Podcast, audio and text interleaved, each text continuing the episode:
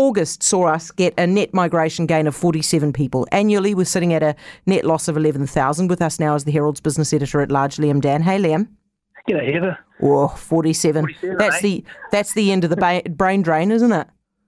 Well, it's funny. It, it, it, it, it isn't even that good a news, unfortunately. I mean, I, looking for some positives.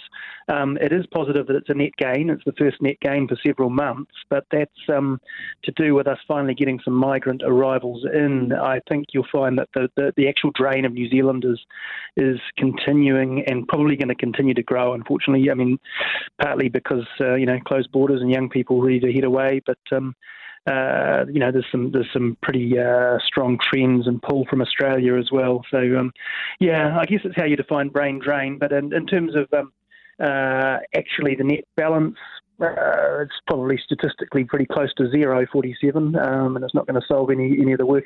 If that was an election, you'd get a recount, wouldn't you?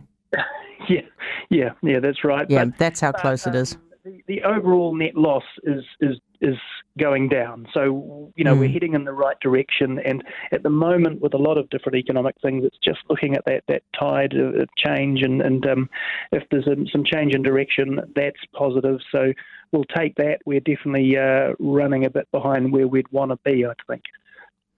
So yesterday's announcement is obviously a step, another step in the right direction, isn't it? But you know how I see this, Liam? I see this as yet another um, admission by the government that their reset is not working.